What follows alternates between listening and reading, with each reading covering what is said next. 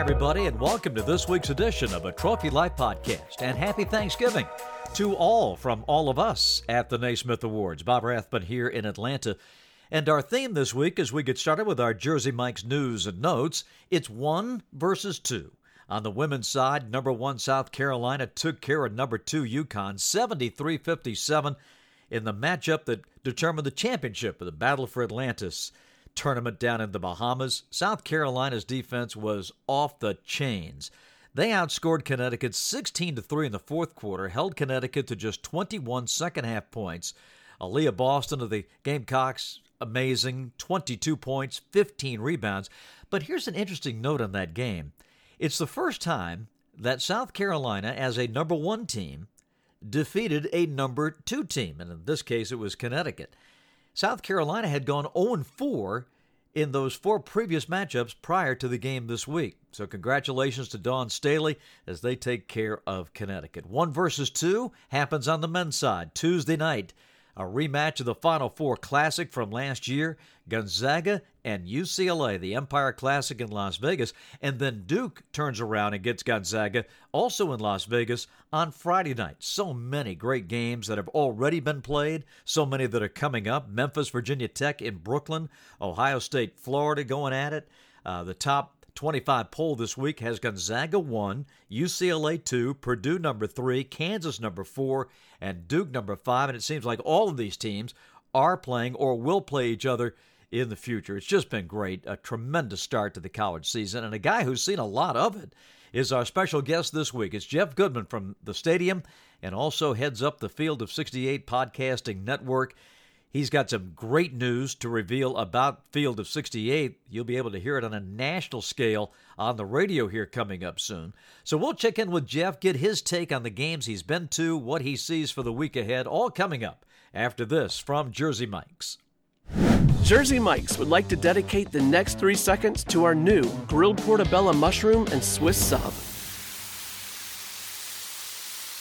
Trust us, it tastes good too because fresh ingredients make a sub above.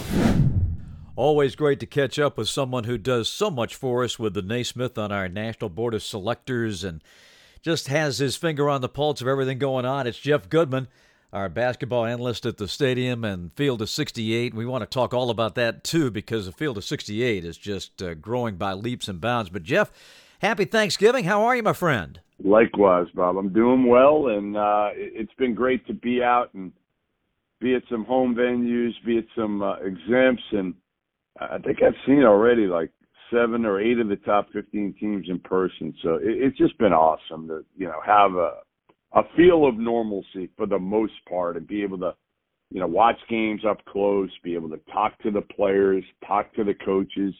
You know, a year ago at this time, I think I was one of three media people that was allowed in at that Mohegan Sun Bubbleville, and um, no fans. It, it was just you know surreal, and uh, it's nice to have college basketball back. You know the way we like it. Exactly, and I think because it was taken away from us, we embrace it this year even more. It just feels so good to be back. Uh, you've been all over, as you talked about. Um, you know these games they're coming so fast, Jeff, these top matchups, we don't have a chance to enjoy the ones that happened just a few days ago because the next big game is coming on, and we'll get to Gonzaga UCLA in a minute. But I want you to go back because you were at the opening weekend, you had a chance to see the Villanova UCLA game and the Texas Gonzaga game the next night. Just wanted to get your thoughts and impressions because those were two outstanding games. Yeah, and again, great environments you know that that's kind of what starts it for me is is being able to walk up and you know UCLA Pauley Pavilion and it was jam packed and and it's not always like that at UCLA but they've got such a good team right now and that was just a high level game. Anytime you beat a Villanova program that is more successful than any program over the last five six years, you know, won two national titles. Yeah, I think Mick Cronin and, and and those guys, you know, Johnny Juzang uh, Jaime Jaquez and, and Tiger Campbell specifically felt like this was a major statement for them to show that, you know, last year's tournament run wasn't fluky at all, that they're for real. And, and they outlasted a Villanova team that, again, is just based on culture and winning and doing it the right way. Um, so that was phenomenal. And then, two nights later, going to Spokane seeing Gonzaga throttle Texas, it, it was never close. Drew Timme showed he's the most, honestly, the most productive uh, player in the country. And is he the, you know, the, the is the NBA salivating over him? No, uh, but I think he'll play in the league. But he's a guy who's fun to watch, fun to talk to, get stuff done, has just again that passion for the game that you can kind of see every possession. There is absolutely nothing wrong with being the best player in college basketball. And if, if you know, uh, all this talk about these guys and, and the next level, baloney. Just it, take it for what this is. These are fantastic college players. And Timme, I think, is a guy that uh, right now is a front runner for our Naismith. Uh, I mean, he's got this down. He's got this college game figured out. Yeah, and he just plays so hard uh, and he's got great footwork in the post. And the best thing, talking to him the next day for a while, you know, the best thing for him was that he's embraced, other than a lot of other players that hear the feedback from the NBA and they say, all right, they're telling me I don't shoot it from the perimeter. I'm going to show them. I'm going to work on my game. I'm going to start jacking threes. Drew Timme just did what he does best, and he went to work in the post and again, great footwork, great hands, and just dominated the Texas team from start to finish. He had 37 points, where his freshman counterpart, who's probably going to go two in the draft, maybe one, Chet Holmgren, 7'1, 188 pounds, you know, kind of deferred, struggled a little bit, only took a few shots. And the best part, he was okay with it. He was okay with it, where most guys would have been, you know, I got to show the NBA guys in the building that that I'm the man. You know, he's watching Duke freshman Paolo Banchero absolutely dominate the first night of the season at Madison Square Garden, and and Chet just kind of deferred because he saw Chet Timme, his teammate, was just tearing up uh, Texas. Yeah, it, it was uh, it was quite a performance. There's no doubt about that. You know, Timme's Jeff kind of strikes me. Uh, Luka Garza did last year. You know, just a guy that you know dominates the college game. Uh, he he'll be in the NBA. Garza made it. Uh, tore up the two way, got a regular contract, and he'll Garza play in the league ten years. He'll walk away with a, a nice pot of cash, and uh, good for him. Um, I want to. God, there's so much to cover with you. Uh, Purdue, man, what a team! Uh, taking care of Nova on Sunday. Your thoughts on the Boilers? Oh man, they can win it all. They can win it all because number one they have a game changing guard who's super athletic, who's big, who's strong, who can just Matt Painter can put the ball in his hands and he can just go get one. You know, shot clock winding down, you can give the ball to Jaden Ivey, sophomore, and just say, All right, you know what, make a play. And I was talking to Robbie Hummel, former Purdue star, um, recently, and and he said listen, Jaden Ivey is the most talented player that Matt Painter's ever coached and the most talented player to come through West Lafayette since the big dog, Glenn Robinson. And, and that's no lie. That's true. So they got him, and they also have great chemistry and, and two bigs. We'll start with that. Two bigs that are terrific. Trevion Williams, who was an all league player a year ago and a senior, and Zach Edey, who's seven four, has only been playing basketball for about four years from Canada. And Edey kicked Trevion's butt in practice for most of the preseason. So he won the starting spot. Most seniors would be upset, would complain, would have their head down. And instead, Trevion Williams has been the ultimate leader and teammate. The first one off the bench, screaming, yelling, uh, you know, celebrating Zach Edey's success on the court. And that, to me, will go a long way in that locker room at Purdue. And Matt Painter, one of the best coaches out there. Period. Yeah, he he is terrific. Um, speaking of uh, the the Hall of Fame, North Carolina goes down twice, and not to dog on the heels at all. But my question to you is: There any hope for the Atlantic Coast Conference this season? I mean, you obviously you have Duke, Virginia Tech's kind of a sleeper team, but wow, th- these guys got a little little trouble here on the national scene. It's uh, it's ugly right now. I mean, I the crazy part is you could you could legitimately make a case that the WCC, the top of it, is better than the ACC right now. You know, wow. Gonzaga, maybe the number one team in the country. BYU's top ten. they blasted Oregon and Portland. They beat San Diego State at home. Uh, Mark Pope's got a great team. Um, and then St. Mary's beat Notre Dame, you know, on a neutral court. Right. Um, and then you've got San Francisco, who's been pretty good. They they beat Nevada. They're good. Santa Clara, Herb Sendek's done a great job so far. So you got five teams. I haven't got Loyola Marymount struggled a little bit. They're supposed to be better than they've been, uh, but Stan Johnson will get them going. And the ACC, you just look at it and you're like, all right, Louisville loses to Liberty. Uh, Carolina gets blasted by Tennessee after fighting Purdue. Um, you can go down the list of some of these teams. Other than Duke, Virginia's struggling. You know, they they they barely beat Georgia and they lost to Navy. So you're talking about Duke right now. You know, Virginia Tech, Florida State. They lost to Florida. You know, and Florida's pretty good. So like I don't know. I just I, I don't know if the ACC is going to be any better than it was last year when it was clearly down. And Tony Bennett admitted to me in the off season it was a down year for the ACC, and, and this could be more of the same. All right, let me ask you about uh, the big ones this week. Uh, you touched on it, Gonzaga, UCLA tonight. Uh, it's a rarity. We get a one against two. Uh, I think this is the 43rd all time in the 70 some year history of the top 25 poll.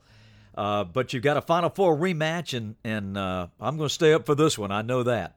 Yeah, how do you not? I mean, it's late. It's late, so you might want to get a little catnap in before, but uh, exactly. it'll be worth it. I mean, again, you know, you, you you've got the the Final Four rematch when Jalen Suggs hit the you know the buzzer beater last year to to get Gonzaga to the national title game, and you know UCLA they've got guys back from that team. They've got a bunch of, of dudes back, most of their team back. They won't have uh, Cody Riley; he's still hurt.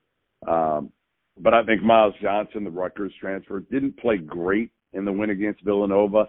Really good big man defender. He'll he'll be huge tonight. He'll have to be against Drew Timme and, and, and Chet Holmgren.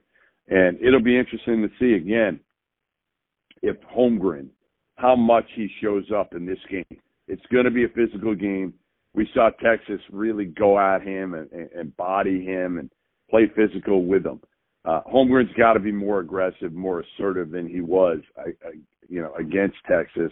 I think he'll be that, but this should be a, a great game. The only thing I wish is that it was at one of their campuses uh, mm-hmm. rather than you know in, in Vegas right. at a neutral court that that's not sold out from the last I, I was told. Wow. Uh, speaking of Vegas, then you got Duke Gonzaga Friday. What do you think about that one? Yeah, I mean, listen, that, and that's the one. You know, to me, again, like you got the top two picks there. You got Paolo Banchero, who's a young Chris Webber, in my opinion. That's kind of what I've said for a couple of years since I first saw him. He reminds me a lot of Chris Webber, but he's he's much bigger at the same stage. Like Chris Webber, when he was in college, I think weighed like 225. Paolo weighs like 250, 255. Wow. But he moves so well. Not a great shooter yet, but you know can make can make some threes. He'll probably shoot in the, the low to mid 30s if I had to guess from three.